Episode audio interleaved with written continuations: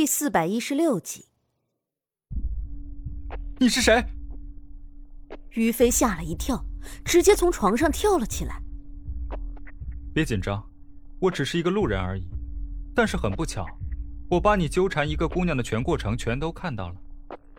林子瑜轻笑着，见于飞有些头晕的站不起来的样子，根本就没有要上前扶他的意思。他依旧站在原地，一副仙风道骨的样子。于飞只觉得自己的身体有些异样的感觉，但他却又说不上来到底是哪里不好。他的目光看向林子瑜，是带了脑意的。他以为是林子瑜做了手脚。你别看着我，我并没有对你动什么手脚，一切都归于那个女子给你下的药。林子瑜没有生气，反而好声好气的给于飞解释。他知道，对于于飞来说，他只是一个陌生人，但是现在他已经是有些等不及了。他想要知道苏月心到底是怎么样了。你知道这件事情？你认识苏月轩？于飞一听这话，整个人都有些兴奋了起来。他也不知道自己到底是怎么了，但他能够感觉到的是，苏月轩和苏月心之间一定有什么很有趣的事情。他想要知道这一切，说不定还能让他躲过英明的诘问。嗯，林子瑜点了点头，是饶有兴趣的。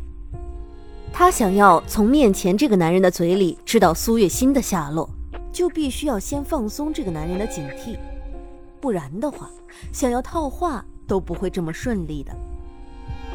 你知道他们之间到底发生了什么吗？他们明明是姐妹，为什么她们会自相残杀啊？于飞说着，越发的兴奋了起来。能够得到苏月心的一个弱点，对于他来说是一个稳赚不赔的生意。你怎么跟个女人一样这么八卦？我救了你并不是没有目的的。告诉我，苏月心现在怎么样了？林子瑜皱了皱眉，显然是有些不耐烦的。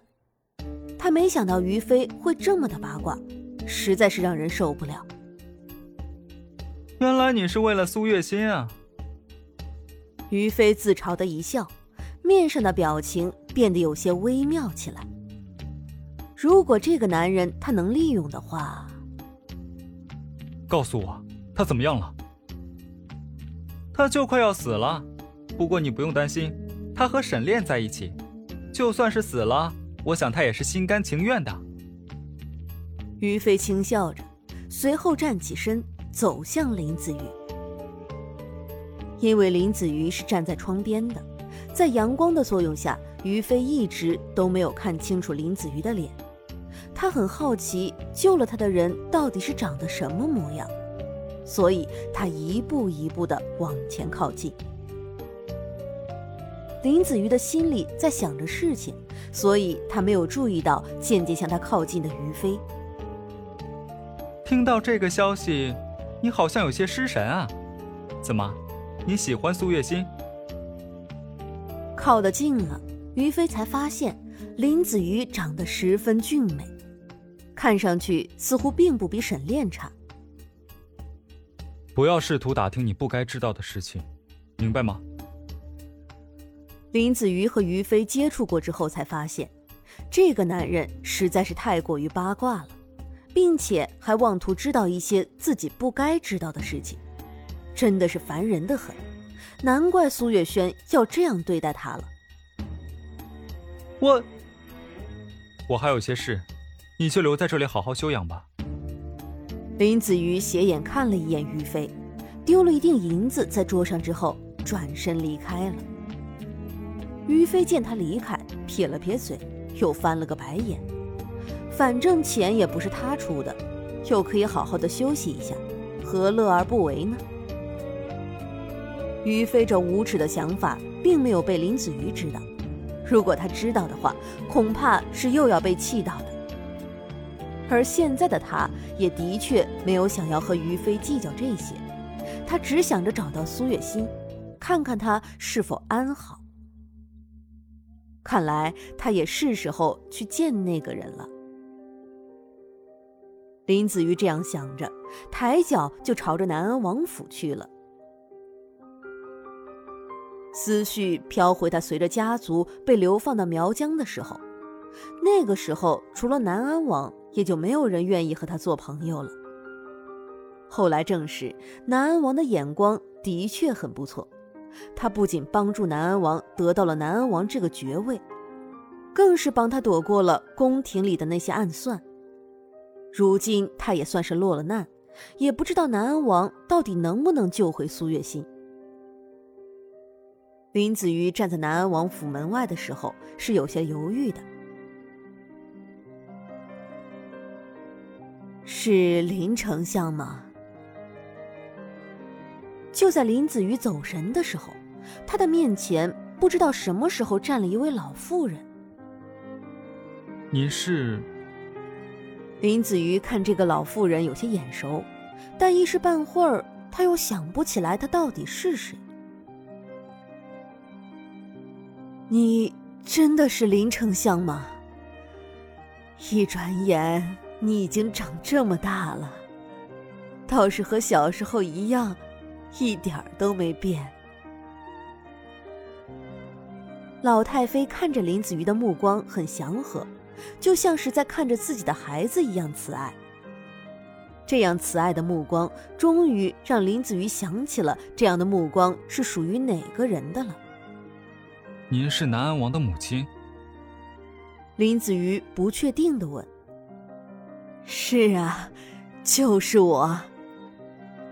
老太妃一副乐呵呵的表情。林丞相，没想到你也会到苗疆来，这次来王府是有什么事吗？我，老太妃，我只是来见见南安王，毕竟。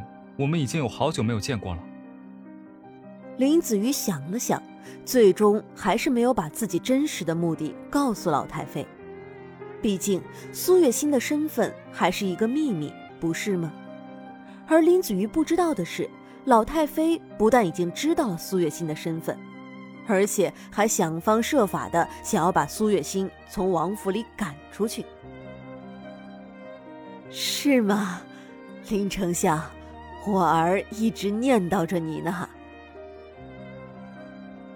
老太妃的脸上笑意越来越深了，他拉着林子瑜把她带进了王府。林子瑜一直都知道老太妃很热情，但他没想到老太妃会这样的热情，简直都是热情过了头了。南安王此时正在暗室里想办法把沈炼从苏月心的梦境里拉出来，并不在房间里。老太妃和林子瑜自然是扑了个空。这孩子到底是去哪儿了？怎么不见人影呢？老太妃的面上有些不悦。没事的，老太妃，既然南安王不在，那我就在这里等一等就是了。林子瑜轻笑着，虽然心里也有些着急，但到底还是没有表现出来的。让林丞相见笑了，这孩子一定又是去医馆了。啊，既然如此，那就请丞相随我一起来正厅喝茶吧。不用了，老太妃，您去忙您的事情吧。正好最近我也在研究医术，想看看医书。这里有很多医书，我想先看看。林子瑜说着，还真就拿了一本书来看。他知道南安王的房间里有密道，如果他留下来，一定能够找到密道在哪。要是找到了密道，就相当于找到了苏月心了。林子瑜只要一想到这里，内心就没有办法得到平复，他只能借助看书来掩饰自己的情绪。好吧，既然你执意如此，那我就先离开了。老太妃依旧是在笑的，笑得十分的和蔼。林子瑜目送着老太妃离开之后，赶紧的就把书放下了，并且还是很急促的。他依稀记得南王爱书如命，若是想要设置暗道，应该也是在书架上什么地方才是。于是他不停的在书架上摸索着，但却并没有什么发现。难道是他推测失误？林子瑜正这样怀疑着，结果对面就突然“砰”的一声裂开了一道大口子，并且有一道暗道显现了出来。林子瑜一惊，随后涌上来的是欣喜，他就知道会是这样的结果的。